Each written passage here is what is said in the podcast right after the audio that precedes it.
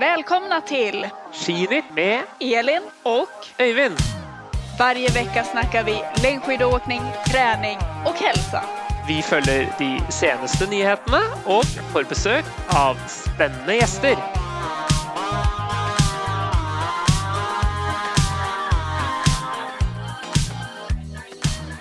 Hej våra skidvänner och välkomna till ett nytt avsnitt av Skidnytt. Idag ska vi snacka en hel del om rullskidor och vi kommer besvara era frågor och få besök av rullskidexperterna Lim Sömskar och Ragnar Bragvin Andresen.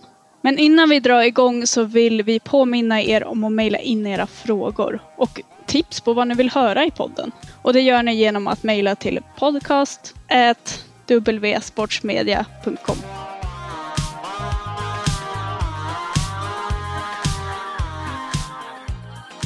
Hej Öyvind!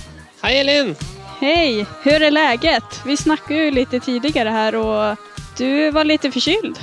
Ja, jeg har blitt forkjøla igjen. Eh, jeg sa Altså, jeg har De siste tre årene av skisatsingen min så var jeg ikke syk én gang. Jeg var, eller jeg var ikke forkjøla én gang.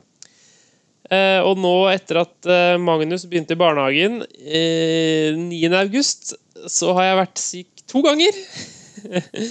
så eh, det er eh, nye tider. Ja, det er så det er, helt enkelt. Dagisbasillene. Man skal få bare härda gjennom dem.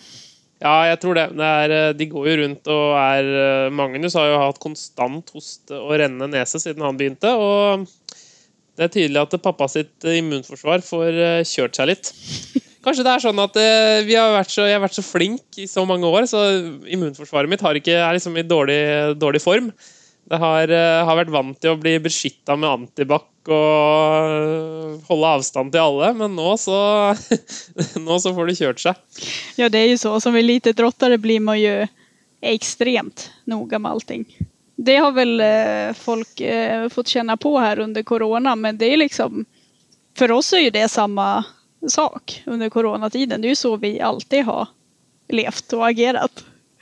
Det syns jeg har vært ganske morsomt. Og liksom alle har vært sånn der bare Å, det er helt liksom, korona og sånne ting. Men så, så er det jo egentlig bare velkommen til, til livet til, et, til en langrennsløper. ja. det er ingen konstigheter for oss det der. Nei da. Eh, men du da, Elin? Eh, er är frisk og kry, eh, så det går bra. Jag har tränat på lite. Jag körde ett skiergpass här i veckan. Jag blev inspirerad förra veckan när vi pratade om att du hade skiergen så eh, nära till så bra att få till bra pass. Så jag har ju en här nere i källaren jag också här hemma så jag gick faktiskt ner och dammade av ett pass. Fyra gånger fyra, ja, fyra gånger fyra minuter och sen avslutade jag med tio stycken 30-30. Det hørtes hardt ut. Ja, jo, det var jobbigt. Lite ovan också, måste jag säga. Men du då, när, Ja. eh, när blev du sjuk? Har du fått till någon träning eller har du varit sjuk länge? Nei, altså Det er jo litt sånn hva som har Hva som har eh, skjedd denne uka, var jo at eh, altså jeg, jeg I starten av uka så fikk jeg nå trent litt, men jeg, jeg hadde på, på lørdag så løp jeg eh, Norgesløpet på Jessheim. Det er eh, en 40 minutters biltur ca. Eh, nord for Oslo. Ca. i Gardermoen. Der er det kanskje flyplassen i Oslo. Ikke så langt unna den. Eh, der var det Norgesløp i helgen, og det er også en del av det som heter Ida Eides minneløp. eh, som, som ble Ida Eide, hun var søster, storesøster til Mari Eide, som tok bronse i VM i, Obers, i Seefeld i 2019. eh, som har vært på det norske landslaget, og god sprinter. Eh, og Ida, hun På dette løpet i 2018 så eh, løp hun fem kilometer og døde av hjertestans underveis i, løpet. Veldig tragisk. Og det løpet har nå femkilometeren under Norgesløpet har blitt døpt om til Ida Eides minneløp. Eh, og det har jeg vært med på både i fjor og i år. Eh, jeg løper riktignok 10 km, men det har i hvert fall vært et veldig, det er veldig fint å kunne markere, eh, markere og ikke glemme, da. For det er fort å gjøre det sånn i hverdagen, så det er fint å ha for hun var en god venninne av min samboer, og jeg kjente henne godt. Jeg har vært til lagkamerat med henne faktisk, på Team NTNU. Og ja, Så det har vært litt uh, Det har vært trist, og det er gøy å kunne, eller fint å kunne markere da, og det er fint av løpet at de har en egen At femkilometeren har blitt døpt om da, til Ida Eides minneløp. Men da skulle jeg i hvert fall løpe, så jeg har hatt liksom litt sånn formoppladning til dette løpet. Men så våknet jeg da på lørdagen og kjente liksom mm, litt grann sånn sandpapir i halsen. Men jeg er jo ikke toppidrettsløper topper satsene lenger, så jeg vil kjøre på. Så jeg løp, kom meg gjennom, men har da fått en liten kjenning nå etterpå, da. Mm. Men hvordan kjentes det under loppet da? Kjentes det bra da? Nei, det var greit. Det var greit, faktisk. Jeg hadde frykta det skulle være litt Jeg tenkte ikke på det når jeg løp, så det var helt, eh, helt greit. Jeg, jeg, var 56 sekunder på en 10 km, og jeg løp på 33,17 på 10 km i en rask løype. Det er ganske I fjor så løp jeg på 32,21. Så jeg var 56 sekunder dårligere enn i fjor. Uh, og det tror jeg er ganske Men, sånn uh, Det måtte vel være godkjent? Ja, altså ja. Det, er nok, det, er nok, der formen er. Altså det, er der, det er ganske ja. ærlig. Jeg er ca. et minutt dårligere på en halvtime, 35 minutters løp. Ja, men det må jo være bra, altså med tanke på hvordan du trener nå kontra i fjor. Ja da, det er sant Men jeg hadde liksom håpet at altså har jo, Vi har jo trent mye i 20 år, da, så jeg har jo liksom altså at, ikke skal, at ikke jeg skal liksom bare bli helt elendig med en gang, da. Men, nei, uh, men nei, det, ja, nei, det var greit. Jeg sa at hvis jeg kom meg under 30 uh, eh, Det var jo 33,20. Det er 3,20 på kilometeren. Så skulle jeg være fornøyd. Uh, og da når jeg kommer 33,17, så må jeg, være, må jeg være fornøyd, da.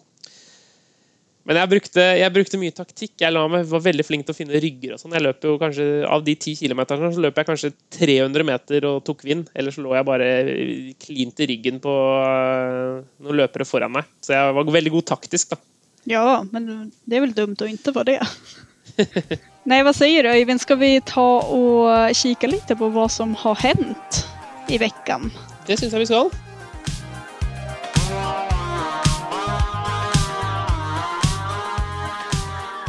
Vi har ju märkt att det har varit en lite av en babyboom i skidvärlden den här veckan. För både Ida Ingmarsdotter och Dario Colonia har blivit föräldrar nu i veckan. Kanskje det blir noen eh, Jeg har jo Magnus nå, som kom i fjor, da, men eh, kanskje det blir fremtidige konkurrenter til Magnus? Ja, exakt. For det er jo ingen tvil om at han kommer til å bli skiløper, i hvert fall. Men han er jo ute med deg på treningsplassen redan, så ja, ja, ja, ja. Han rulleskitrening som bare ja. det. Den nye Gjert jeg blir nye, jeg blir, Har dere hørt i Sverige har dere sikkert også hørt om Gjert Ingebrigtsen? Ah, Faren oh, ja. til uh, brødrene Ingebrigtsen. Ja. Uh, så jeg kommer til å bli nye Gjert jeg blir for Magnus. Det kan jeg nesten se framfor meg på noe sett. Mm. Ja. Står der og pisker han. Ja, eksakt. Du står med pisken. Nei, ellers så Så det er jo det er kult med, med flere, flere unge skiløperbarn. Ja, verkligen. Så vi får passe på å si grattis til dem. Ja. Uh, I Norge ellers så har jo landslagene de er på samling. Land, damelandslag som vi snakket om forrige gang, de har, de har, gjennomført samlingen sin på Hafjell. Og så er det uh, Lillehammer på sprintlandslaget. De er vel også Jeg vet ikke om de husker ikke om de akkurat er ferdig, uh, eller om de er vel ferdig, tror jeg kanskje. Og allround-landslaget de er i Sandefjord og trener. Eh, og blir vel ferdig på fredag, tror jeg. Eh, men så har på Lillehammer også så har det jo vært eh, kul konkurranse i hoppbakken på Lillehammer. Og nei, de har ikke kjørt ned, men de har løpt opp. Så der var det noe som het Red Bull 400. Som er da en konkurranse som går fra bunnen og opp til toppen av Lysgårdsbakken i, i i, på Lillehammer. 400 meter langt, 140 høydemeter, så det er ganske brutal stigning. Eh, der var det eh, Der kom Joar Tele, faktisk langløper. Joar Tele ble nummer tre i den konkurransen. Så han viste seg han, han, er god til å løpe motbakker, så, så det var bra. Mens, men også Petter Northug deltok igjen i, eh, han har virkelig blitt glad i å konkurrere denne høsten. Og har eh, virkelig vært i, vært i Altså konkurrert nesten hver eneste helg. og med seg fikk han også Karsten Warholm og Amalie Juel. Begge to 400 meter hekkløpere. Så de var på Lillehammer da, og var med på denne konkurransen. Så Petter fikk eh, kjørt seg. Karsten og Amalie de tror jeg bare, de løp bare en stafettetappe. Så de, eh, de eh, var ikke med på så mye. Men, men, Petter han var med, og jeg lurer på om han ble noen og 30. Ja. Så han passer nok bedre på rulleski enn på løp. Men eh, rolig i tevlingen, da. Jeg vet ikke. Mjøl, mjøl, mjølk, mjølksyrafest. Ja, det tror jeg Det hørtes vondt og hardt ut, spør du meg, da. Og du vil vel kanskje holde på litt lenger enn så? Ja. ja, ja og kanskje litt flatere, helst. Ja. Nei, men annars ganske ganska lugn vecka i övrigt. Får vi väl säga. Ja. Inte hänt jättemycket her i skidverden. Det er jo det har jo vært en liten greie med Petter altså, greie, altså Petter Northug har har jo og, og, Wada. Og, og det, vi har jo satt litt søkelys eh, på eh, Eller det har blitt satt litt søkelys på, på statusen til Petter som, som not allowed. Eh, og hvordan den kommer til å innvirke på skirenn, om man får lov til å gå noe skirenn til vinteren og sånn. Og dette her gjelder jo ikke bare Petter, men altså både altså Alex Harvey fra Canada, eh, som la opp for noen år siden, og Markus Hellner, som også la opp for noen år siden, de står jo også som har samme status som Petter i dette her eh, i denne FIS-databasen. Og det er jo da WADA som har, som har lagt ned forbud om at de kan være med i konkurranser. Og hvis du skal lese regelverket strengt, så, så skal vel egentlig ikke Petter eller ja, da Markus eller Harvey har muligheten til å delta på noen konkurranser overhodet. Eh, men de gjør jo åpenbart det, og det syns kanskje de fleste må være helt greit. At de får lov til å slenge seg med på noen mosjonsarrangementer. Eh, men hvor går da grensen mellom at du ikke lenger er mosjonist og eliteutøver? Og hvordan skal man liksom håndtere det at eh, disse er da ja, har egentlig meldeplikt da, inne til, til dette Adams, altså antidopingmyndighetene. Men så, men så Og så må de egentlig ha en sånn seks måneders karantenetid før de kan få lov til å konkurrere igjen. Uh, sånn som Marit Bjørgen hadde i fjor, da. Uh, så det er i hvert fall en debatt da, som vi sikkert kommer til å få høre mer om uh, utover høsten her. Og forhåpentligvis så er det er jo fare for at Petter ikke, Northug ikke får stilt i Vasaloppet til vinteren pga. disse reglene, da. Men vi får se. Vi får følge med på utviklingen. Ja, det känns som at det kommer ju fortsättas diskuteras. Men eh, jeg tycker at vi går inn på veckans emne og prater om rullskidor. Vi har ju fått eh, en hel del frågor om det.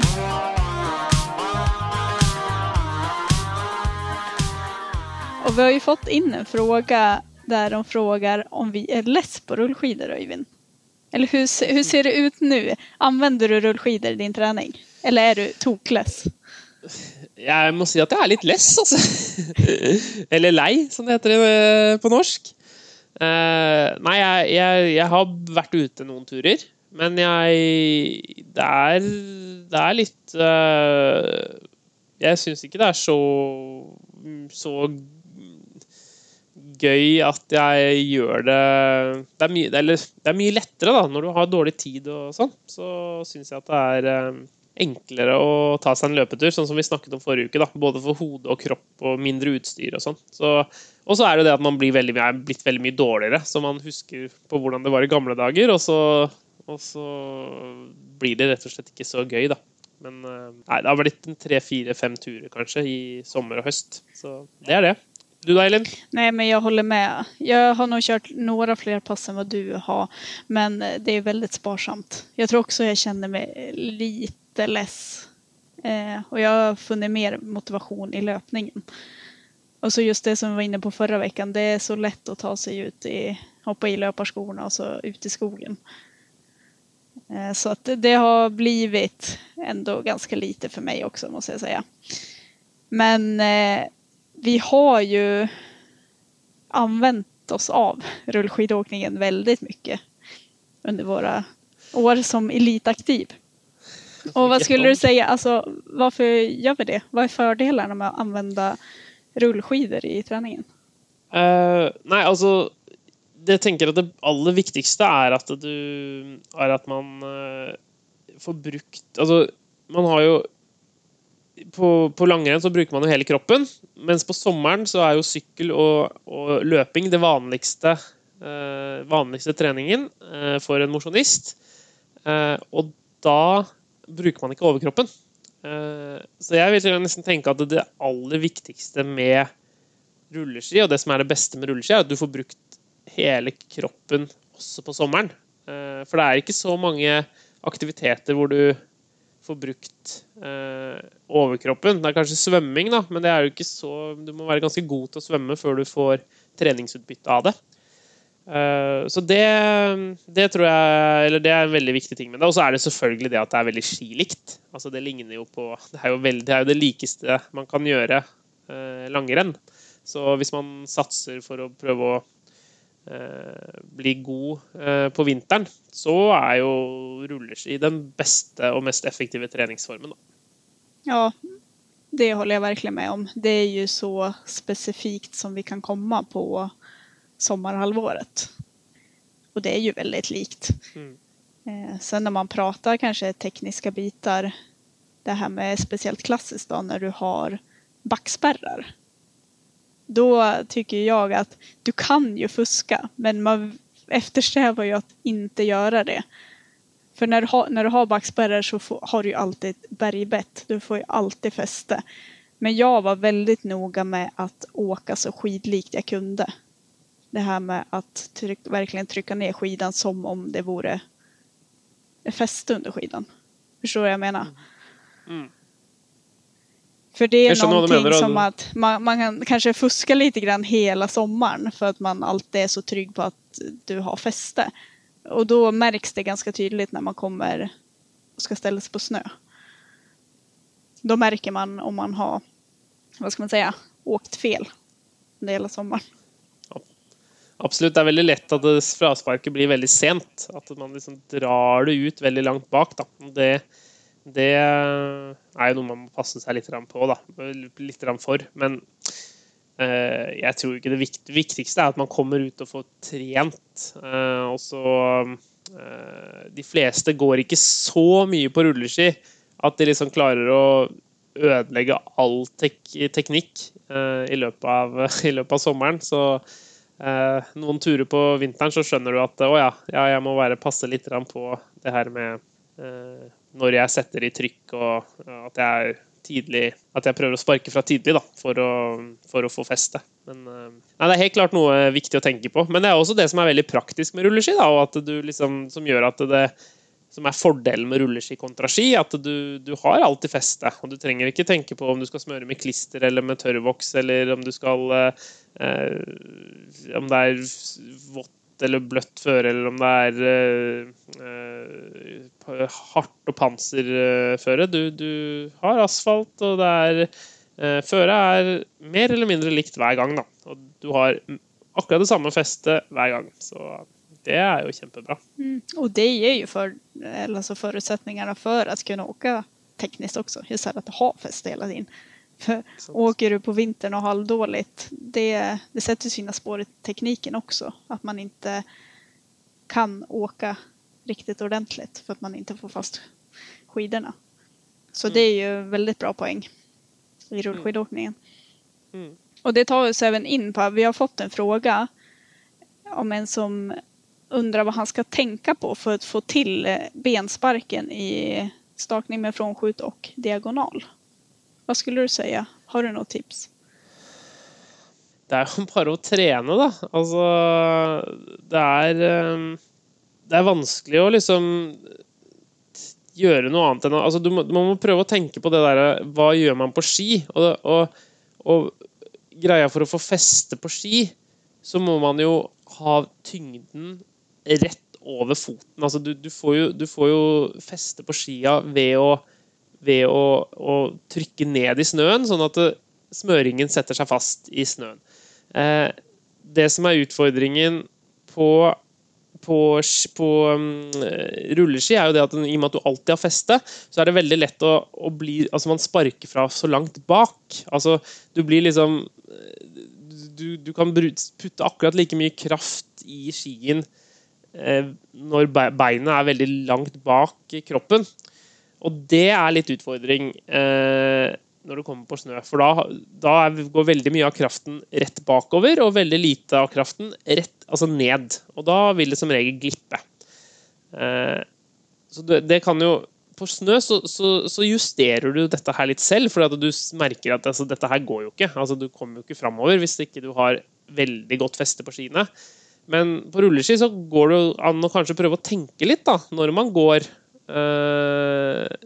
går på rulleski. At man prøver å ha tidlig eh, fraspark.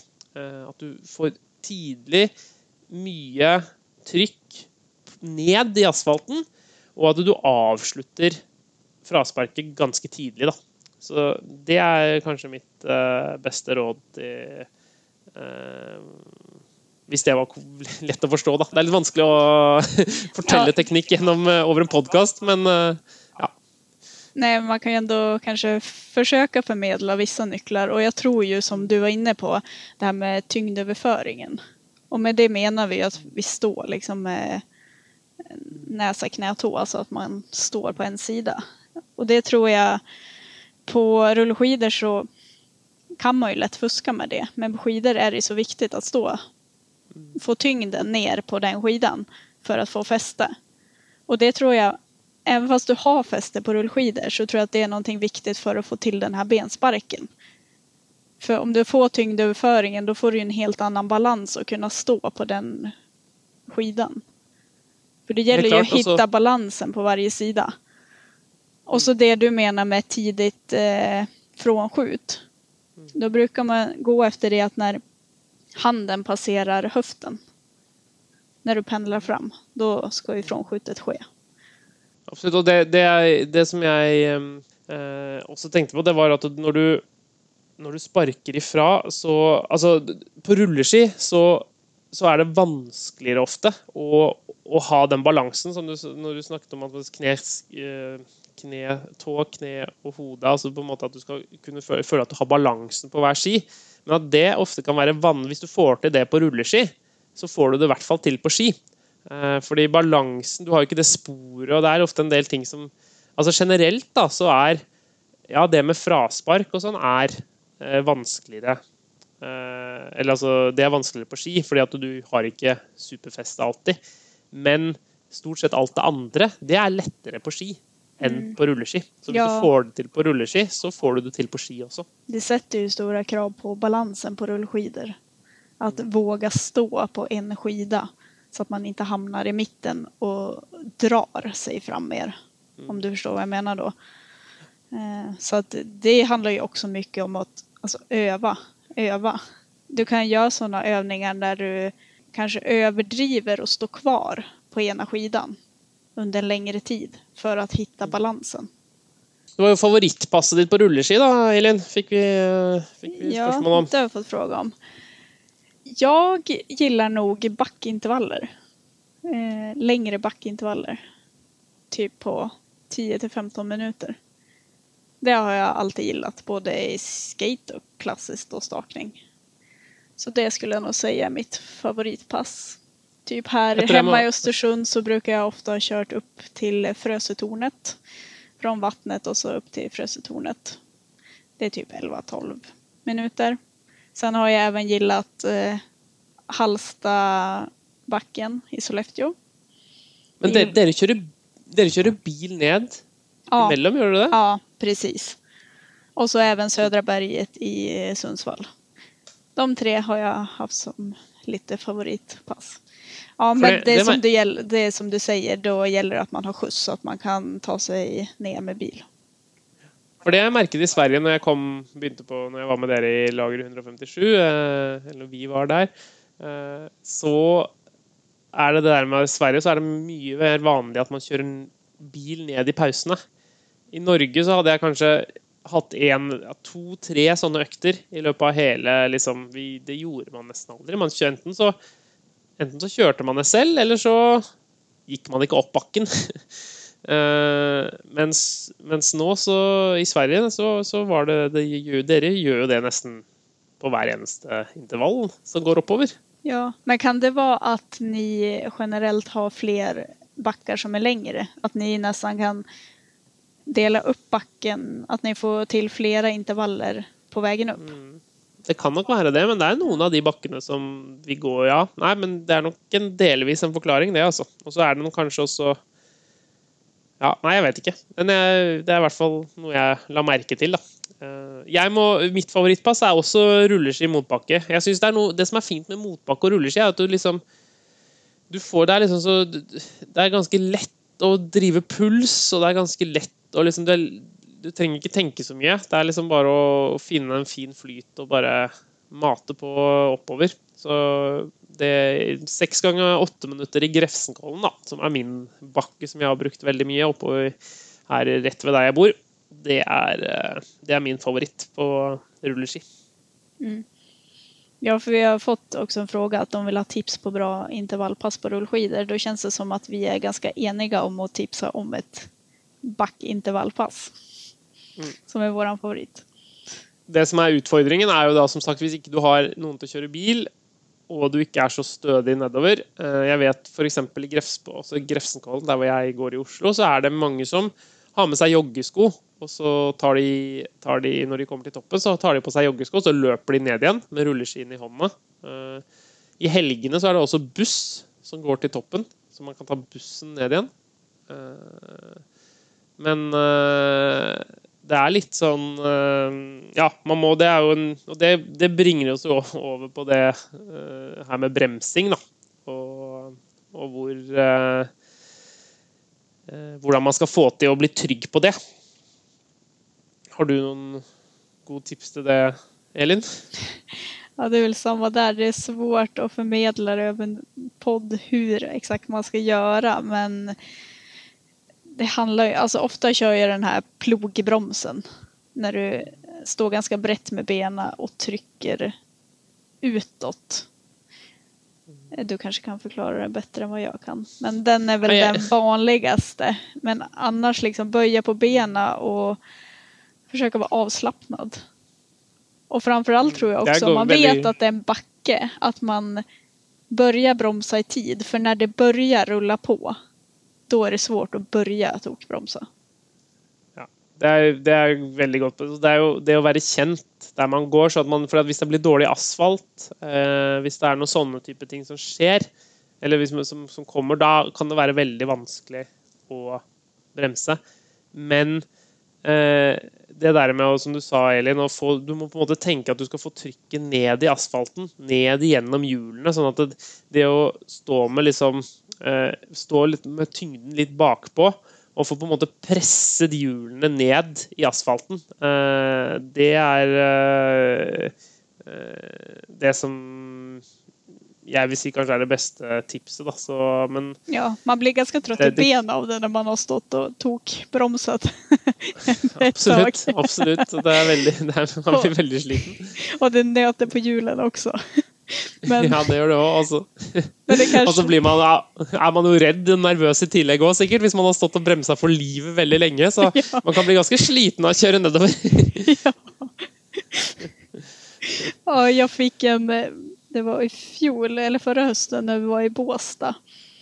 Där på høsten ibland kan det ju vara lite så här vanskligt att det är mycket stora löv som... Mm.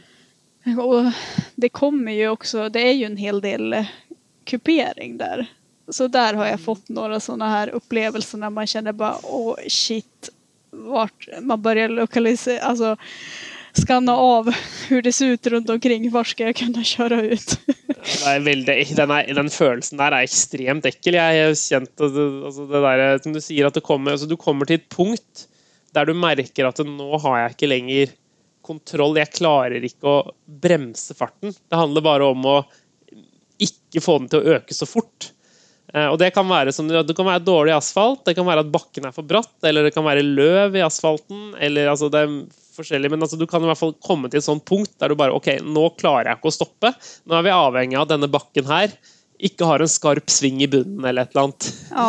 Uh, og det, jeg jo hadde den samme opplevelsen en gang i, i uh, Ramsau i Østerrike. Når jeg var på samling der, så kjørte vi nedover, og så hadde vi kjørt nedover en god stund, og det hadde gått fint. Og så plutselig så kom vi inn i sånn skogholt hvor det plutselig var litt sånn vått, for det hadde regnet, som hadde tørket opp liksom ute på ute i det åpne, men når vi kom inn i skogen, så ble det litt eh, så ble det sånn fuktig og vått på asfalten. Så da plutselig så bare Oi, nå klarer jeg ikke å bremse lenger. Så kjørte jeg nedover, og bare jeg får håpe at denne bakken her ikke, ikke Altså at det bare blir flatt, da. Men så kommer jeg rundt en sånn liten sving, da, og så ser jeg bare Oi, her er det en sånn 180 graders serpentinersving. Eh, så da, da måtte jeg bare sette meg ned, jeg. Sette meg ned på asfalten. Fordi jeg. Oh. Fordi jeg så at den svingen her klarer jeg ikke. Ja. Eh, Så ja, det er eh, Man må være forberedt på at eh, Ja, for kan- det, det er ikke kul å havne i de der når man kjenner at man ikke har kontroll lenger. Fordelaktig at ta det heller lite roligere, så at man vet hur, vad som hender og sker. Och jag vet ju många gånger också, jag upplever ju att ni killar är ju ofta lite mer offensiva. Så många gånger när vi har varit på läger, då vet man ju det. Då vill man ju inte tappa, för då vet jag, då måste jag åka ikapp det där uppför sen. Och det är ju nog jobbigt det, att åka ikapp det på er. Så då blir man ju stressad också, att man inte vill tappa för mycket. Nei, ikke sant? Det er, ja. det er Ja. Nu kanske vi skrämmer folk från att åka rullskidor istället för att få dem att åka. Nei, men altså, det må man jo være ærlig på. At jeg, jeg har jo opplevd altså, Det er jo litt sånn som når man blir eldre. Så jeg merket jo det også når jeg ble eldre, at jeg eh, blir mer forsiktig. Jeg tenker mer konsekvenser. Og jeg må si at jeg hver, hvert år når jeg liksom la fra meg rulleskiene i november så, eller oktober, så var jeg litt sånn ah, Deilig, liksom. Nå, det gikk bra i år òg, liksom. Det var, jeg, jeg, jeg slo meg ikke. Eh, og det er litt sånn at du må være Altså Men nå gikk jo vi på rulleski altså Jeg veit ikke hvor mange kilometer, 5000 km i året. Eller, altså, det var vanvittig. Jeg var på rulleski omtrent hver eneste dag. Eh, så det blir veldig mange kilometer og veldig mange nedoverbakker det kan skje et eller annet i.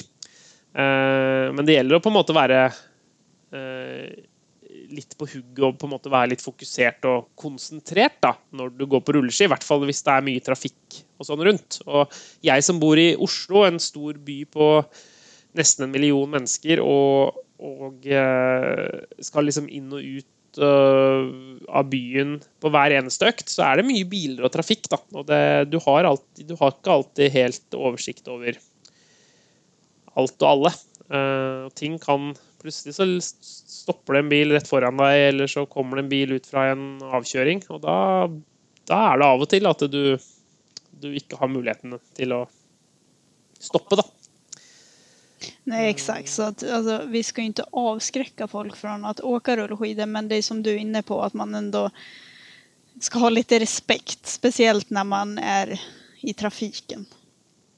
Men jeg vet, jo, jeg vet jo også at når du Det er kanskje mer av i Sverige, men altså når du går på altså sånn som Klarälvsloppet-banan, eller på en eh, øde veistrekning det- på flat eh, asfalt uh, Ja, i Østersund er det jo mye av sånne veier. Altså, da er det jo ikke det er jo ikke, det er jo ikke skummelt, liksom. Det er jo ikke farlig.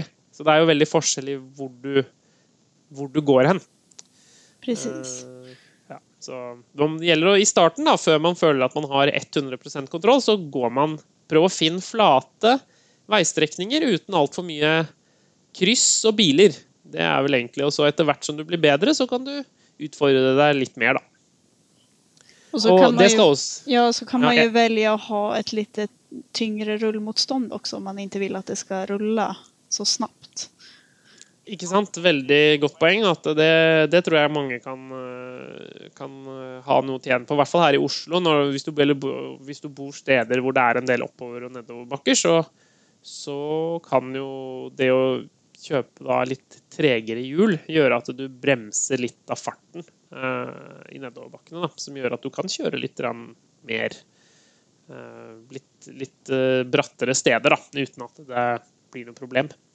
Eh, så det, det, er hvert fall et tips som jeg har til, til eh, mosjonisten. At man prøver å, prøver å vurdere, vurdere litt om man, om man kan gå på litt tregere hjul. Og hvis man i hvert fall trener for seg selv, hvis man har en kamerat eller bor på et veldig flatt sted, så kan jo da toerhjul, som er det vanligste, det man liksom får i butikken når man bare går og kjøper, så kan det fungere bra. Men hvis du er alene, går alene mye, eh, og du eh, har en del bakker rundt deg, så kan du man vurdere å gå på trehjul. Har man mulighet så å ha två par f.eks., da kan man jo ha et par eh, tyngre og ett par lettere, beroende på hvor man åker, i hvilken terreng og och även Og hva man skal trene på, ja, sant? precis, och variera vad man vill träna på. På ett par lättare får du ju en högre hastighet. Eh, medan ett par tyngre även ger en annen styrke i Og så, og, så får du, kan du, da går du kanskje mer diagonalgang hvis du, hvis du eh, går på tyngre hjul. Ja, precis. Så om man er Jag skulle nog, om man bare skal välja ett par, då skulle jeg nog kanske hellre gå på ett par lite tyngre enn ett för lätta. Eller hur skulle du tänka?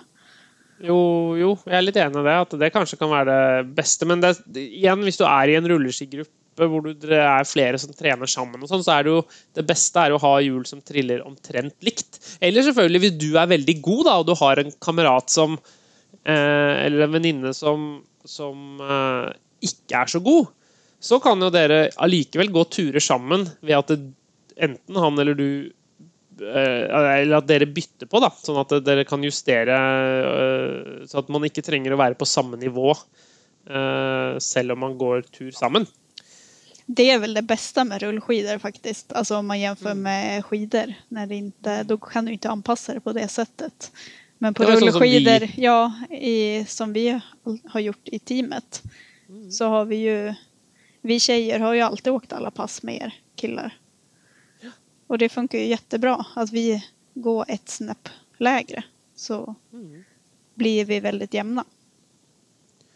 Nei, det er eh, bra eh, bra tips. Og, og tenk, tenk i hvert fall litt igjennom da, hva slags rullemotstand før man går i butikken og kjøper. Så, så tenk igjennom. Og hvis du bare skal ha ett par ski, så tenk igjennom først hva du, hva du, skal, hva du ønsker å få ut av rulleskitreninga. Hvordan terrenget ser ut rundt deg, og om du skal stake, eller om du skal gå med fraspark, eller ja, i det hele tatt. Eh, en annen ting som er eh, som kan være et tips, er jo også at du, du trenger nødvendigvis ikke kjøpe to par ski. Men altså, du kan kjøpe bare hjulene, sånn at du kan bytte hjul eh, om hverandre uten at du trenger å bytte kjøpe liksom ha fullt sett med binding og ski og sånn. For det er jo også, selv om hjulene er det dyreste på rulleski, så kan man da eh, bytte da med, en, med en, bare en vanlig fastnøkkel, så kan man bytte eh, mellom de forskjellige hjulene da, på, på alle rulleskiene. Så Ja, det, det- kan jo være også et tips. Det er en kjempebra poeng. Og da kan du, om du har ett par tvåor, ett par treer f.eks., da kan du ju kjøre to två treor som vi bruker si. At man kjører kanskje toer framhjul, treer bakhjul. Då får man ytterligere et rullemotstand. Ikke sant? Et annet spørsmål som vi har fått her, eh, Elin, det er eh, eh, hvorfor ikke man går med knebeskyttere eller albuebeskyttere på rulleski? Veldig bra fråga faktiskt. Eh, det er vel bare at man aldri har gjort det under, fra at man begynte å rullskidor. Att det hör inte till min vana så. Men alltså det är en väldigt bra poäng. Om du känner dig osäker och på rullskidor, på med det bara, skulle jag säga. Men, Mm. det, Ja, men jag, det är en poäng, alltså det är inte många som, som gör det. Men det är väl också det att man vill hitta några smidiga i sådana fall kanske, så att det inte känns så klumpigt att åka runt i. Ja, altså jeg må jo si at jeg, man, legger jo merke, man legger jo merke til de som kommer med knebeskyttere eller albuebeskyttere på rulleski. Eh, men det er Altså, hvis man ofte er i asfalten, og man ikke ønsker Eller ofte, men altså det skjer jevnlig, og man ikke ønsker å få de skrubbsårene, så, må, så, så vil jeg jo si at det er jo bra å beskytte seg mot de, de fallene, da. Og det blir jo kanskje tryggere da, hvis du føler at du ikke Eller at du, du ikke er Det er ikke konsekvensen av å falle er ikke så store. Eh, Men, men årsaken til at ikke vi liksom det proffene, eller altså rutinerte rulleskiløpere gjør det, er fordi at det ikke kjenner det, er ikke behagelig å gå på. Altså, du tar ikke på deg knebeskyttere når du skal ut og løpe en tur i skogen heller. Eh, Så det er jo det som er grunnen til at vi ikke gjør det. En annen interessant fråga tenker jeg på. Eh, vi var ju inne lite grann på här när vi pratade om att åka rullskidor i trafiken. Då är det någon som har skrivit in och frågat att eh, vilka trafikregler är egentligen som gäller när man åker rullskidor? Vilken sida på vägen bland annat. Och det är faktiskt väldigt eh, ja, intressant att ta upp för Ja, ja. Ja. ja fordi I hvert fall her i Norge så er det ja, det- Kanskje sånn jeg tror det er sånn i Sverige også, at det er som rulleskigåer eller løper, så er du definert som gående i trafikkreglene. Sånn at eh, hvis du skal eh, ut og eh, Altså gå, sånn langs en landevei eller sånn, så skal, skal du egentlig holde deg på venstre side eh, av veien. Eh, sånn som jeg har forstått det, i hvert fall. Men det er jo ingen som gjør det. Nei, vi åker jo alltid på høyre sida. För jag Det tror går det, jo altfor fort. det är ju Alltså, samma, vi är ju- Ja, exakt. Det är samma sak här. Alltså, vi räknas väl som gångtrafikant och ska vara på vänster sida, men alla kör ju på höger. Och det tycker jag att det känns bättre för att, som du säger, vi har ju en högre hastighet. Eh, och jag känner mig tryggare av att åka på höger hastighet. Eller höger hastighet. höger sida. Ja, det er tryggere å kjøre høyere, høyere hastighet også. Ja, nei, men jeg tror jeg, Det er i hvert fall det som er det vanligste. Og det er det man gjør, eh, stort sett alle. Så er å, er å gå på høyre Gjøre som en syklist. Og gå på høyre side, holde seg på høyre side av, eh, av eh, veien. Så, men generelt så er det viktig å følge trafikkreglene. Og det som er problemet med rulleski rulleskiløpere i trafikken, er at vi har litt mindre å gå på enn mange andre. Altså det, fordi en syklist kan bremse kjappere, og, en, og flytte seg øh, og, og en løper eller en fotgjenger kan jo også bremse og flytte seg mye fortere, mens på rulleski så er du liksom litt mer sånn Du klarer ikke så krappe svinger. Det er et problem hvis det plutselig er litt eh, grus i asfalten, eller hvis asfalten er litt dårlig. Altså det er på en måte Hvis det plutselig kommer en bil foran deg sånn at eh, Det er en del ting som gjør at man må være som rulleskiløper litt ekstra eh, påpasselig og litt ekstra forsiktig da, i trafikken. Mm. För det blir ju det när man börjar bromsa också så man blir ju väldigt bred. Man tar ju upp ganska mycket plats också. Det også. Ja. Så man må bare, man må bare være, være liksom litt på, på, på konsentrert, da. Ja. Når du, generelt, da, når du går på rulleski. Og det er i hvert fall da i Sånn som for meg, da, som går veldig mye i Oslo-området, da. Eh, Går, bor du i Østersund eller andre, andre små byer? Eh, eh, nei, eller, men i hvert fall på, mer på landsbygda, så er det, så er det jo mer Så er ikke det noe, så, et så stort problem. Så, ja. Och jag, jag vet inte hur du har gjort under dina år men jag har ju alltid tränat väldigt mycket på rullskidbana också. Eh, och Det, det, helt, det, det, det gjorde jeg også. det är ju jeg, väldigt skönt just för att slippa trafiken. Ja. Sen vet jag att en rullskidbana kan ju vara lite utmanande för en motionär också. Att det är kanske mycket utförs och kurvor och så. Men Mm. det finns Ja, ju men- ofta några delar som är plattare och mer motionärsvänliga också. Kjempegodt poeng, det. Altså at det går å finne, hvis man har en rulleskiløype i nærheten, så er det kjempebra. Altså det er både det med at du slipper unna biler og sånn, eh, men også det at du eh, får jo veldig god trening. Fordi skiløypa, altså en flat landevei, den ligner ofte lite på det man skal gjøre til vinteren. Sånn at eh, når du finner eh, mer sånn lettkupert eh, Eller altså når, du, når du finner, har en ski- rulleskiløype, så følger jo den stort sett en skiløype, sånn opp og ned. Og, så det er jo bedre trening på mange måter for det som skal skje til vinteren. Eh, å gå i en rulleskiløype enn å gå på en flat landevei. Ja, jeg tror også at man lær seg å beherske rullskidorna på sett annat sätt och med att det är lite kurvor och så ibland på en rullskidbana på ett annat sätt mot om du åker på, längs med en landsväg. Att du blir lite tryggare så småningom på rullskidorna. Mm. Att man Helt blir klart. lite mer teknisk. Helt klart. Eh, veldig god trening for Hvis man er litt dårligere, så, så Og det, veldig mange av rulleskiløypene er jo bygd opp sånn at det finnes litt kortere runder. Eh, hvor man kan liksom starte, og som er kanskje litt flatere. Og så kan man etter hvert legge på litt og litt vanskeligere bakker og terreng. Da. Så eh, jeg tror det kan være en god investering for å, for å bli bedre Bli tryggere da, på, på rulleskiene. Men hvis vi skal gå litt over på utstyret da, Elin.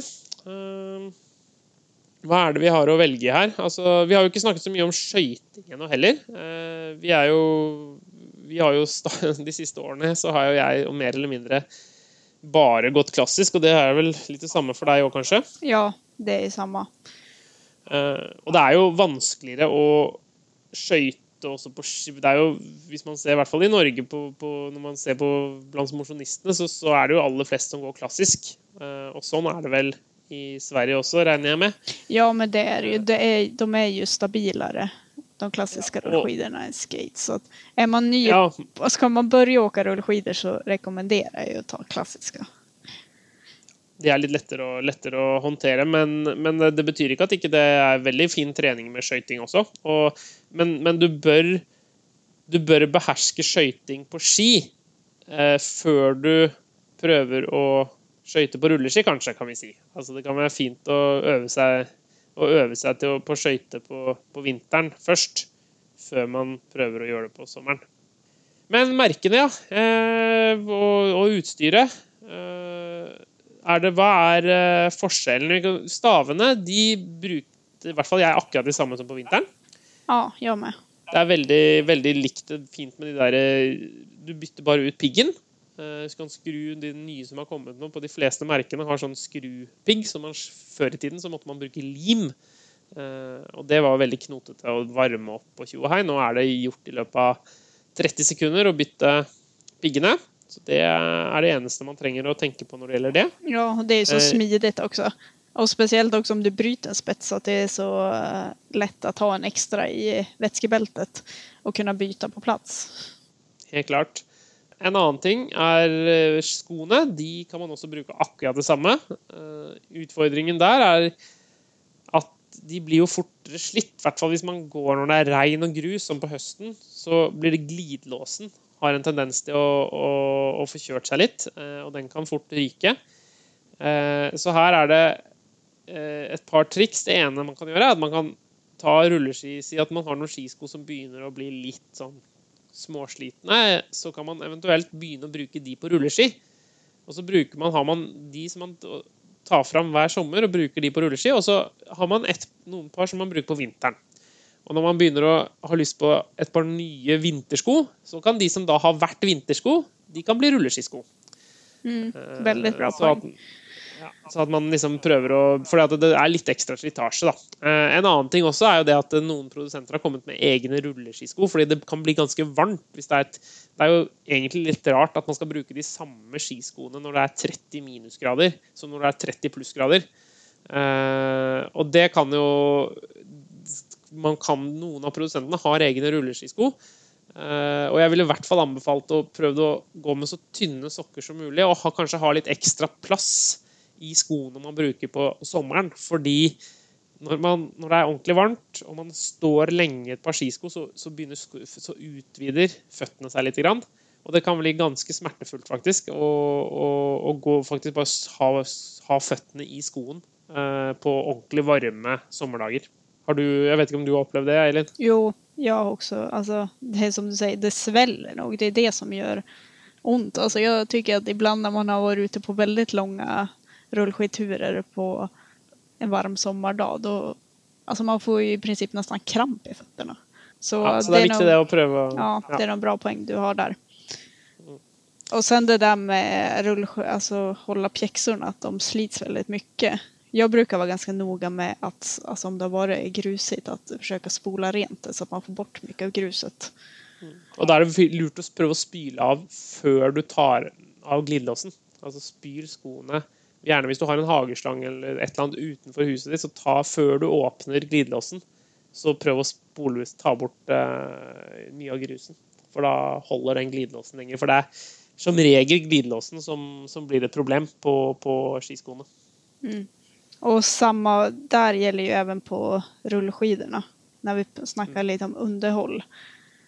Var noga med att spola av rullskidorna efter att du har tränat. Om det har varit slaskigt och grusigt.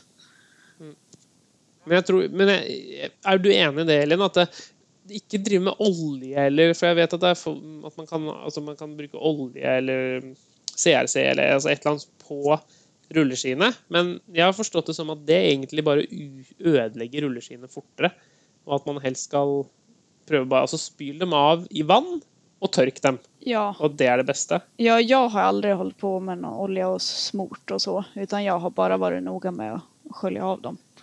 Nei, ikke jeg heller. Jeg tror det kan kanskje være det, er det beste, at man ikke skal drive med så mye. Sånn. Men forresten, jeg kom på en, kom på en ting. her. Glidelås, er det, heter det det på svensk? Eh, nei. For det var det kanskje ikke når jeg snakket om. Det, skjønner, skjønte, skjønte du det? men det var ganske bra navn. Eh, Vi sier ju dragkedja eller blikslås. Ja, okay, Men dragkedje. sier ja. vi på pjekserne, Liksom. Ja, ok. Ja, ja men da, var det, da fikk dere oversatt det, i hvert fall nå. En glid, var glidlås. Ja, det var bra. Glidelås, ja. det var bra. Ja, ja. Nei, men også de forskjellige merkene, da. Hva er det vi har der, Elin? Ja, egentlig de vanligste skulle jeg vel si er Svenor, Elpex, Skigo, IDT, Marve og Swix. Skulle jeg vel säga de som jeg er mest bekant med og, som, og de som er vel størst på marknaden. Eh, personligen, på slutet har jeg jo åkt, Altså, jeg har jo åkt på alla egentligen, mer eller mindre. Men en personlig favorit när det gäller klassiskt så skulle jag säga Svenor eller Swix. Och det är nog just bara för att jag tycker att de är sköna att stå på. Eh, Och jag tror att det är, väldigt, det är en väldigt smaksak det där. Alltså alla de här är ju bra märken. Det tror jag är en personlig sak vad man upplever passar en och så. Ja, jeg, tror, jeg, tror, ja, jeg tror at det er ganske uh, likt. Altså, det er måte Det er veldig lite forskjell i Altså, det er jo stor, Nå har jo Swix har kommet med det som heter karbon, som har liksom, ski som er laget av karbon. Og, og det er jo litt forskjell. Noen av disse merkene har jo også noen som er laget av tre, så de svikter litt mer. Så det kan være bra hvis du, hvis du går på veldig eh, asfalt som er veldig humpete, sånn, så kanskje du får litt mindre vibra vibrasjoner eh, i bena.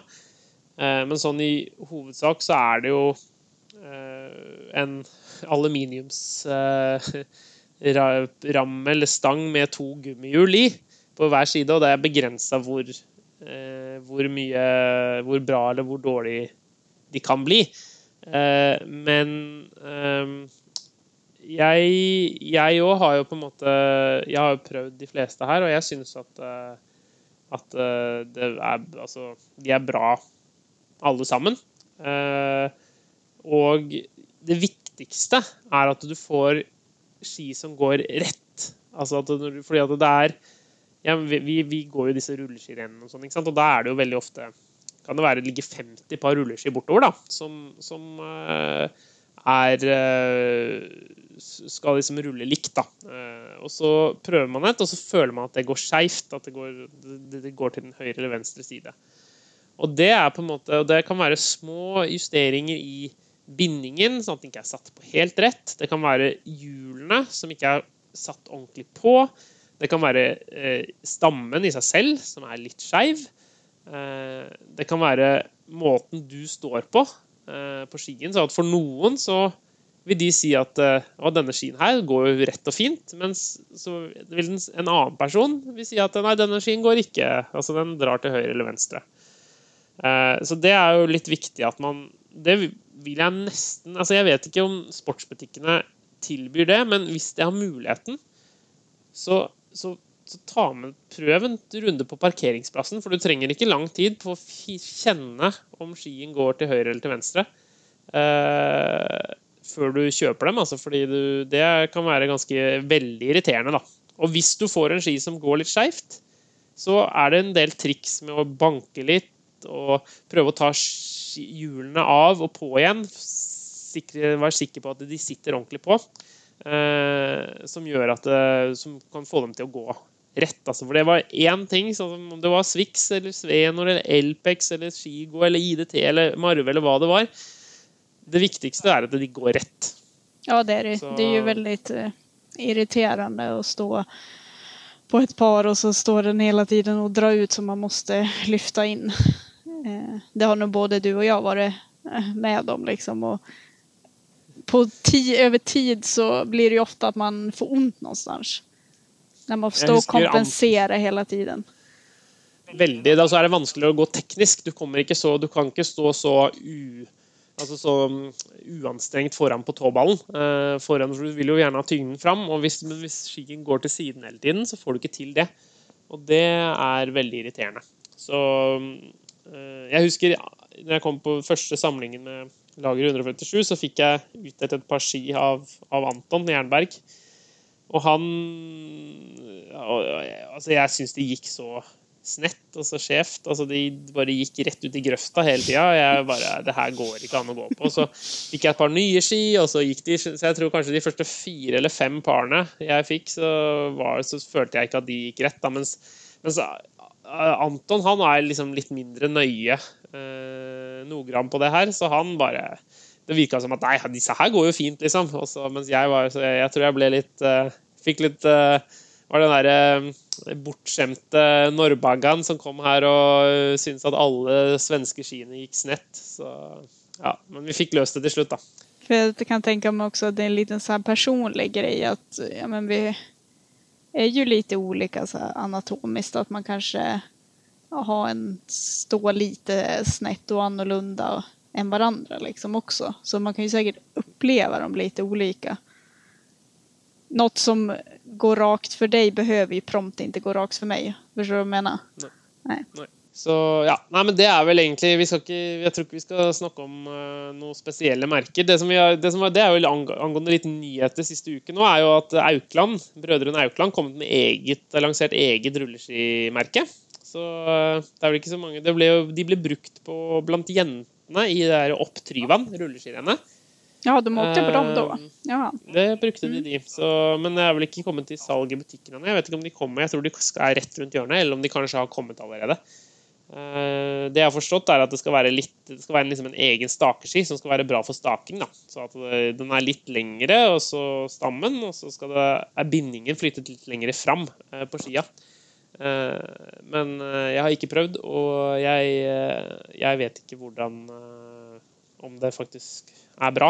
Men det er i hvert fall en nyhet, da. Så, som kommer nå den høsten, da. Spännande. Men förresten, när vi var inne på det här med att rullskidor kanske kan dra lite snett eller att man eller i underhåll av rullskidor. Jag brukar vara noga med om jag har speciellt när de är nye, tänker men man ska väl behålla det hela tiden. Men det är att byta skida, alltså byta fot på skidorna. Eh, Så att man kan köra halva passet och sen byter man sida. Bara för att man har ju ofta att man står kanske lite, lite snett. Så att m- man vill slita dem jämt. Veldig god idé. Det er veldig, veldig, veldig, veldig nyttig, det. Fordi det, er- det man, man sliter på innsiden når man står og bremser, og man står også alltid med tyngden litt på innsiden av skia. Så det blir alltid blir, på, blir mer slitt på, på, på innsiden da, eh, av skiene. Så det er smart å prøve å bytte. Hvis man er veldig flink, så bytter man i løpet av turen. Hvis man er litt mindre flink, så bytter man annenhver tur. Men i hvert fall pass på å, å bytte innimellom. Bra. Skal vi Ja. eh, ta inn gjestene, Elin? Ja, jeg syns det. Nå syns jeg vi har nå pratet veldig mye om rullskidor så det er kanskje høy tid å ta inn noen eksperter. Ikke sant?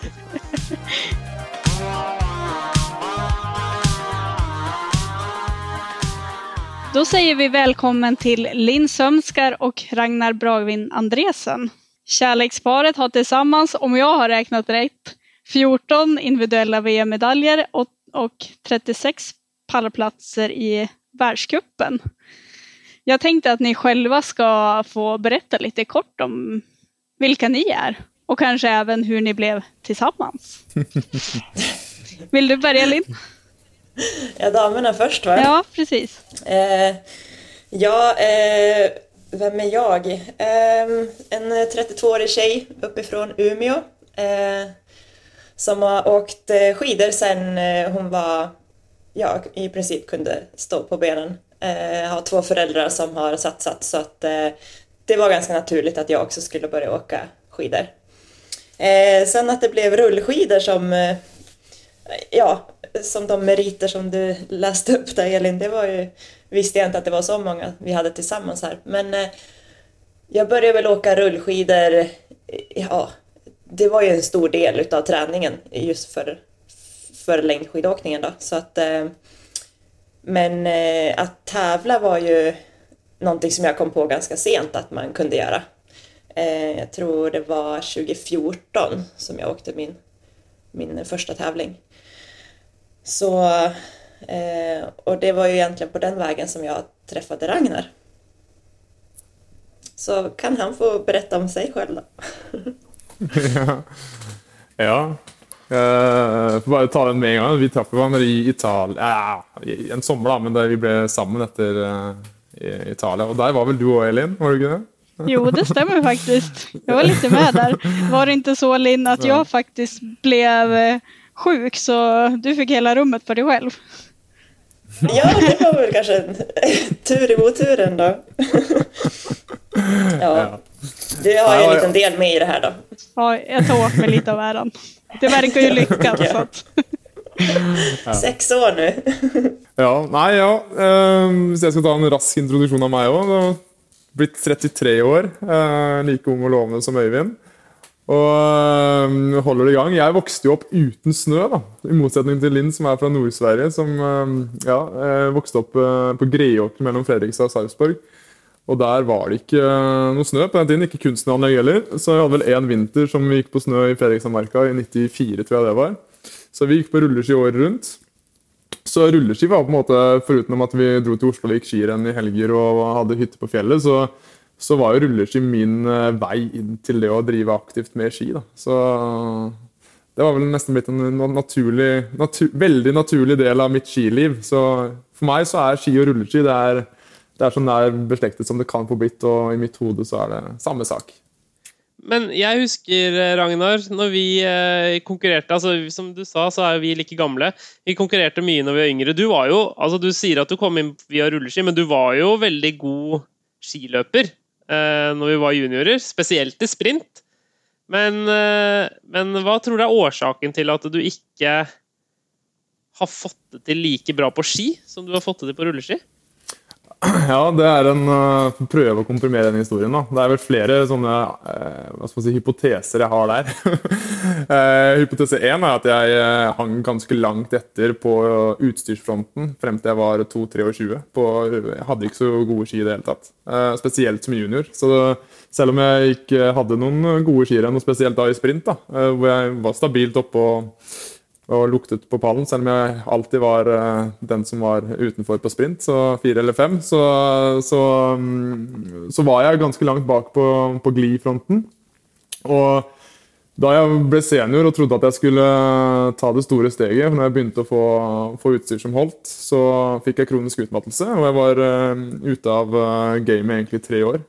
Så jeg eh, lå opptil 17 timer i sengen i døgnet og um, gjorde et og annet innhopp på, på et rulleskirenn eh, bare for at jeg eh, skulle ha samvittighet til å fortsette å beholde noen sponsorer, for at jeg kunne fortsette med satsingen.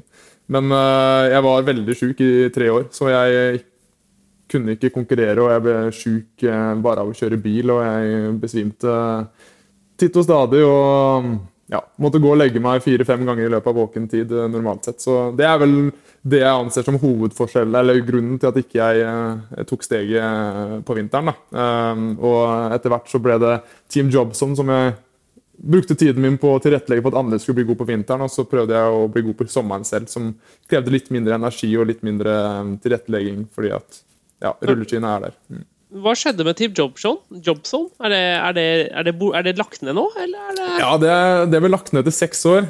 Så vi hadde seks gode år med mye moro. Mange pallplasser i Norgescup og Scancup, og til og med i verdenscup hadde jo Timo Bakken uh, pallplass. Og jeg tror vi har fire NM-gull hvis du tar med individuelt og uh, lagsprint.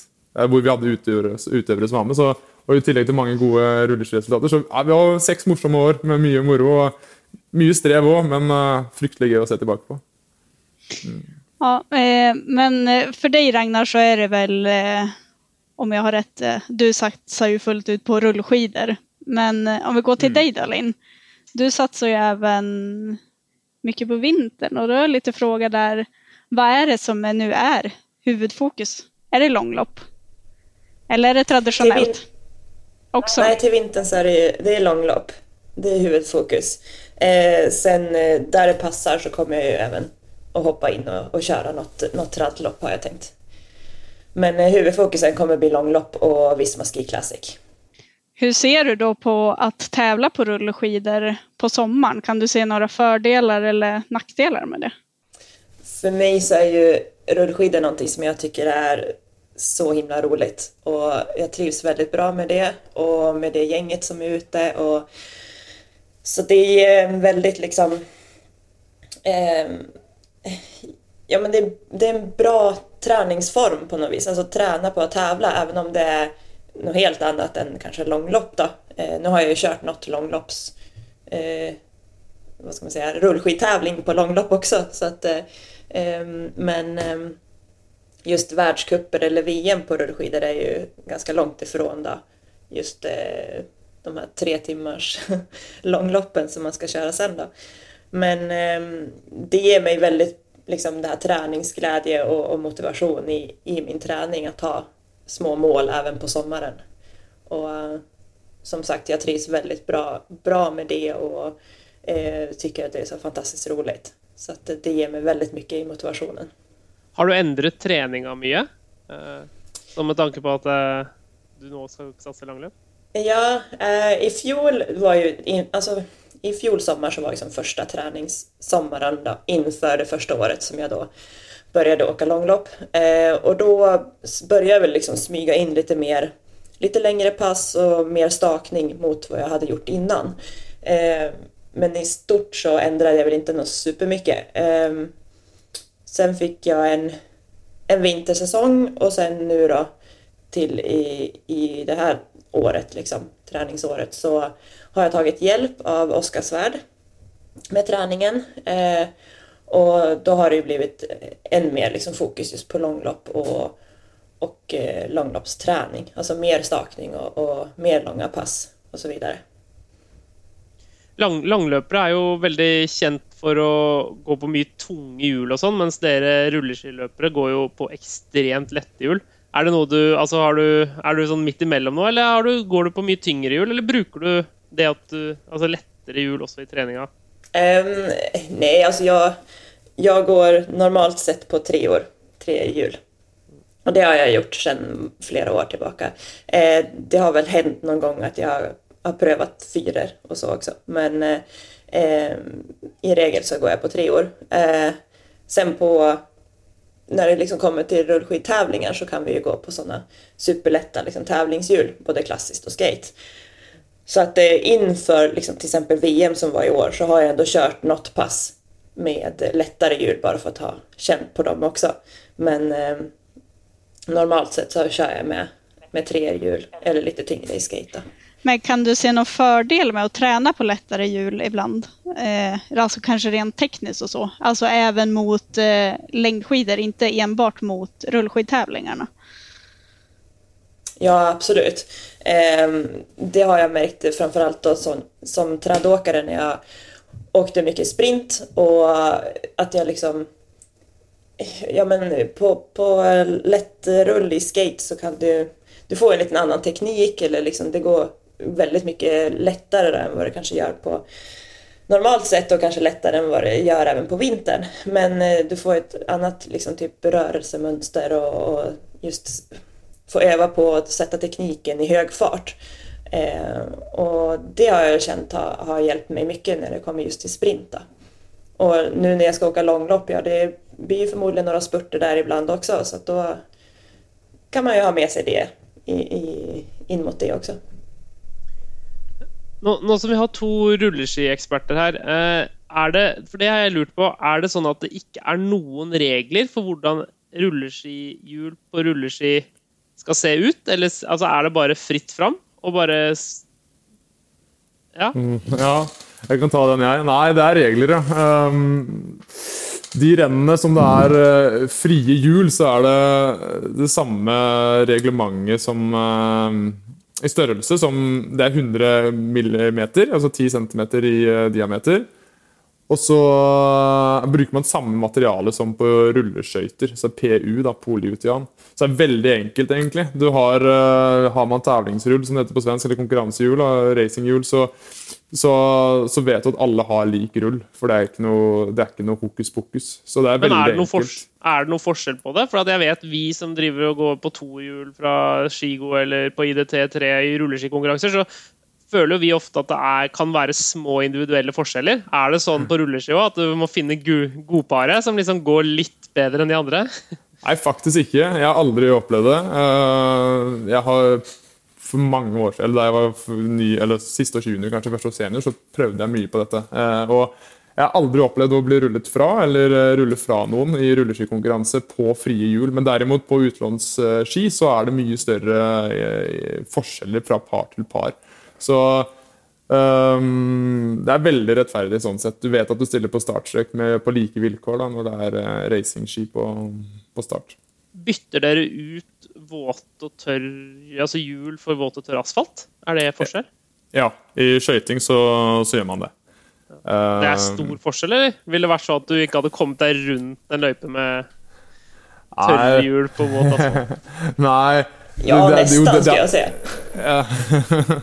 jeg, det, er stor forskjell, men det kommer veldig an på asfalttypen. Sånn som i Holmenkollen, da, hvor eh, asfalten er laget for å ikke være glatt. Så, eller på en bilbane, for den saks skyld. Så har du veldig godt grep også med vanlig standard racinghjul på våt asfalt. Men eh, jeg vet ikke om du husker, Øyvind, eh, det er vel 15 år siden, eller 14 år siden før det ble lagt ny asfalt oppe mot Sognsvann, fra Sogn Arena eller hva det heter, og oppover. Den var jo helt sinnssykt glatt. Eh, så det er jo forskjell på asfalttype til asfalttype. Så um, ja. Det kommer an på. Og der det er glatt asfalt, så er det absolutt fordel med våthjul, som det heter. Men er det forskjell? Er det noen som er bedre på våt asfalt enn andre? Sånne, er det sånn liksom, altså, nå er yes, nå regner ute, liksom. Er det fordel for noen av dere? Ja, det er det. For deg, eller?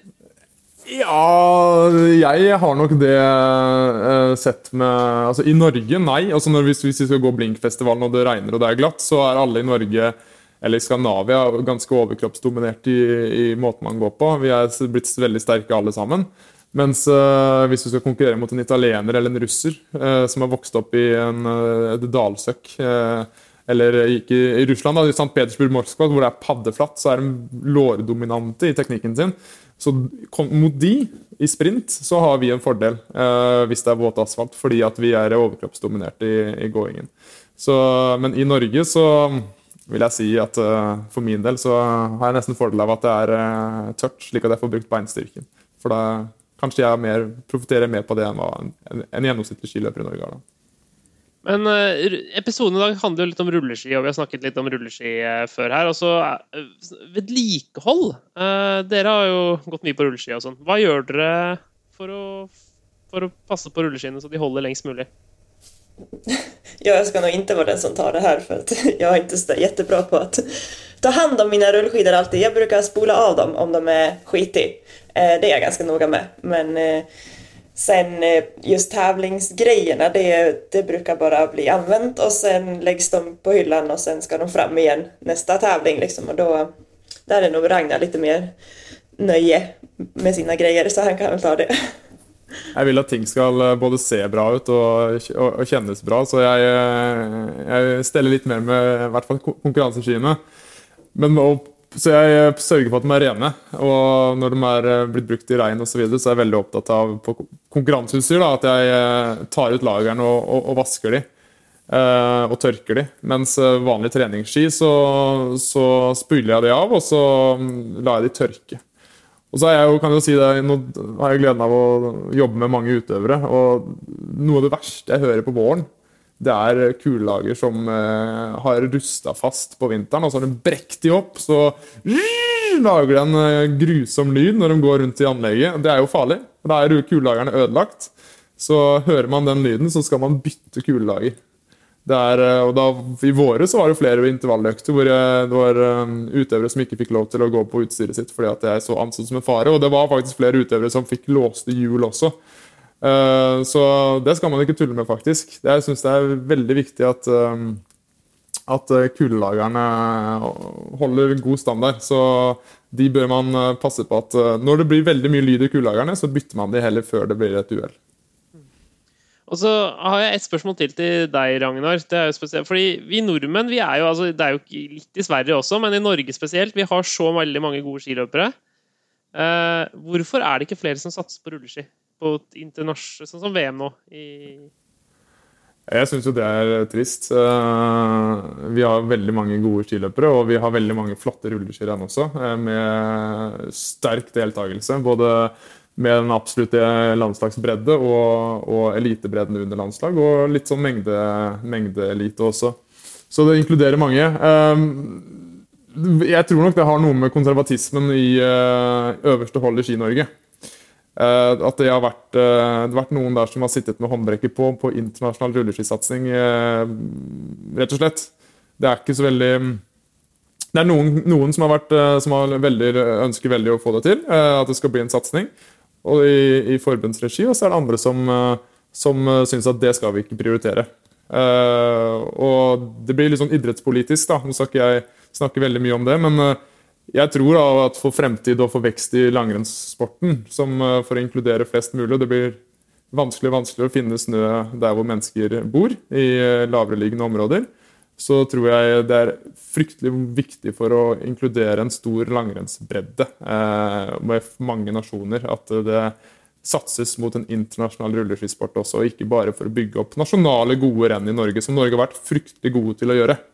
Det skal de ha. Eh, og idrettspolitikerne også, som har jobbet mot internasjonal satsing for Norges del, de har gjort veldig mye bra på hjemmebane, men jeg tror at i et større perspektiv at det er veldig viktig å inkludere det eh, internasjonale satsingen på det.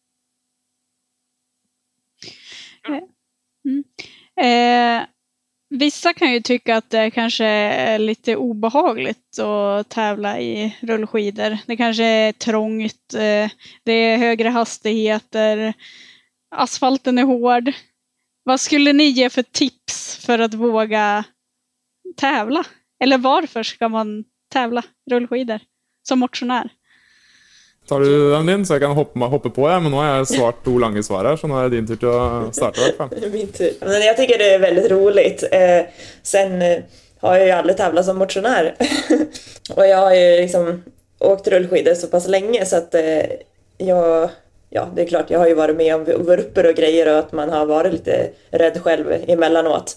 Men just på tävlingar så har jag aldrig egentligen känt mig rädd. Så. Um, det är ju kanske vi är inte jättemånga damer som åker så att en massstart för damerna brukar ju liksom inte vara supermycket folk liksom runt omkring. Och, men eh, så länge man liksom känner sig säker på, på skidorna själv och, och ha lite uppsikt runt omkring sig så där så, så tycker inte jag att det har varit några, några större problem liksom. Men eh, eh, ja, hur, hur det kan se ut för herrar eller liksom när det är så många fler och, och det vet jag faktiskt inte riktigt hur det, hur det kan upplevas da. Men, synes, hvis man lærer seg eh, god bremseteknikk og god svingteknikk, det er noe av det første man bør lære seg når man skal gå på rulleski, syns jeg, så får man jo raskt en eh, mye større trygghet. Og rulleskirenn er jo lagt forholdene til at det skal være trygt også. Det, så Jeg vil absolutt anbefale mosjonister å delta i, eh, på rulleskirenn. Det er gøy, det er fantastisk god trening. Og nå har det jo blitt faktisk flere og flere renn som blir signingsrenn på Vasaloppet også, hvis man har lyst til å gå det. Også i Sverige så har man jo det utrolig fine arrangementet som heter Alliansloppet. som er et, eh, Det er vel verdens største rulleskirenn. Det er vel 2000 startende på de ulike klassene totalt sett. Og der har du jo alt fra absolutt verdenselite som eh, Øyvind Moen Fjell og Elin Molin og Linn eh, Sømskar i langløps tidligere i starten. Altså, du har jo alle eliteutøverne går der, i tillegg til at du har, har 75-åringer som stiller til start. Og det syns jeg er så fint å se. Det er jo i et område hvor ikke det er veldig mye snø. og det gjør at mosjonister får muligheten til å gå skirenn på gode forhold, rett og slett. Så, og så treffer du mange, og det er litt mer sosialt ofte da, når det er varmt og fint vær om sommeren og, og, og tidlig høst. Uh, man kan mingle på en litt annen måte når det er kaldt og man må forte seg inn eh, fordi det, man begynner å fryse.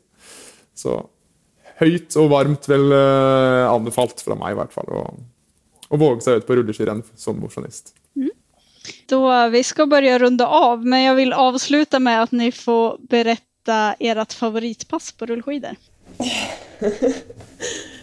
Ja, kan jeg starte mens Linn, Lin tenker? ja, ja, man, man funderer litt på den. Det finnes mye som er rolig. Ja, ja det, gjør det. det er veldig mye som er gøy. Uh, selv om jeg er sprinter, så syns jeg det er fryktelig gøy å bli sliten. Um, og skikkelig steintøffe intervaller. Slak motbakke, tre minutter, eh, fire minutter.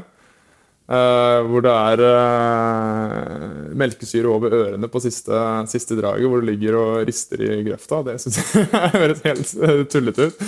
Men det er faktisk mine favorittøkter. Og jeg har ikke for mange av dem, for jeg orker ikke å gjennomføre det. Men uh, fy tusen må jeg glede meg til hver gang jeg skal ha de øktene. For da er man på gang, og det nærmer seg konkurranse. Og det blir færre og færre av for min del, da, som tiden har gått. Jeg får vel legge til med at jeg syns såna här sköna långturer eh, i fint väder. Det kan jag se fram emot. Eh, sen är det väldigt kul med intervaller också när man får gå på snabba hjul og får kjenne liksom, fartvind og, och så. Og man setter teknikken på en bra dag, liksom. Så det er litt eh, blandet.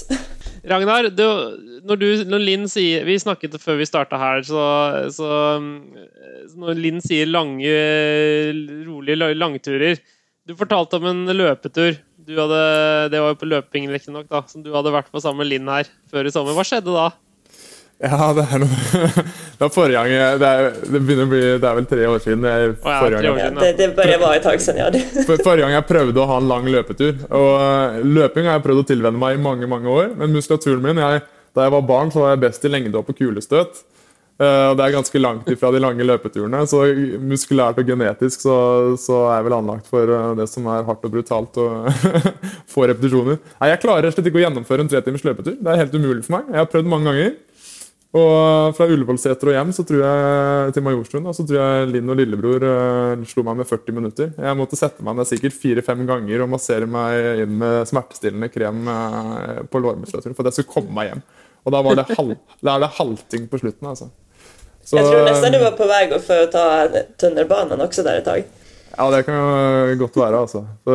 Det, det, går ikke. og Jeg har prøvd i mange mange år, og mange har sagt at du blir tilvendt med tiden. Men det, det er smerte. Du har fortsatt kvar en liten sånn kule under foten, tror jeg, som det ble på noen senknut. Ja. ja.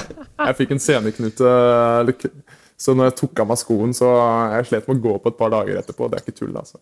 Og, mannen, og denne mannen har altså flust av gull i eh, VM på rulleski. Ja. og var en av de beste sprinterne på rulleski i Norge. ja. ja altså, blir, de gangene jeg har langturer, så blir det rulleski og ikke løp. Så det kan jeg gjennomføre. Tusen takk for at dere ville komme. Ja, tusen takk. Jättekul å ha dere med. Bare kul. Veldig hyggelig. Hjertelig takk. Takk for at vi fikk være med.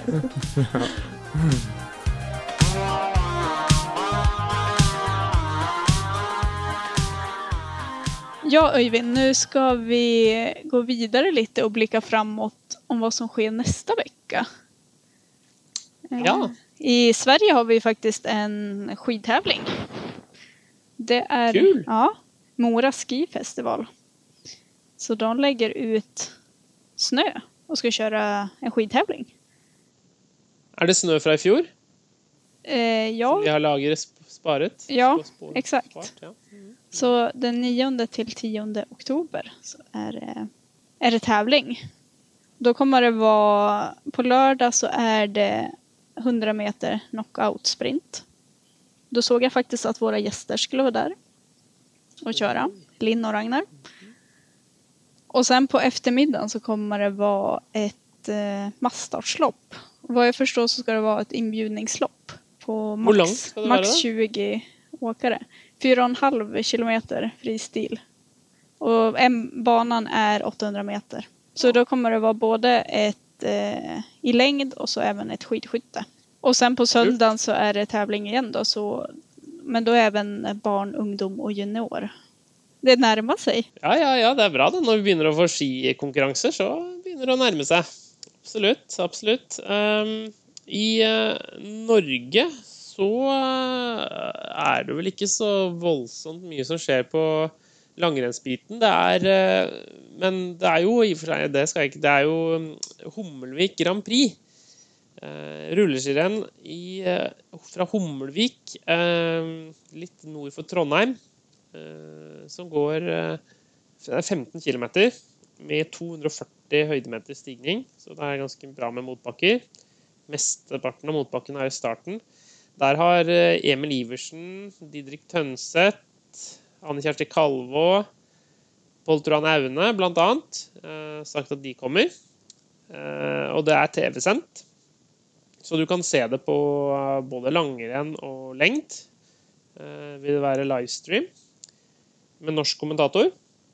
Og eh, det kommer til å bli veldig spennende. Det har vært et veldig, et veldig fint rulleskirenn som etter hvert har Ja, det har vel jeg tror jeg på den åttende utgaven, ja. Så jeg gikk faktisk det de to-tre første årene det ble arrangert. Så det anbefales å følge med på neste lørdag. Men vet du Öyvind? Har inte vi snackat otroligt länge nu alltså? Vi må ju spara någonting till någon kommande avsnitt då.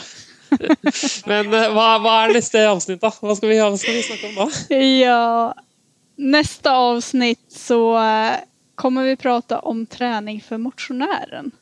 Så hur ska jag, det är en fråga ofta hur, hur ska jag balansera träning och privatliv och vilka pass bör jag prioritera och ja, så det tänkte vi att vi ska gå igenom nästa vecka och mejla era frågor. Och det gör ni till podcast at wsportsmedia.com. Ja, det var allt för oss för den här veckan. Takk og hej. Tack och hej!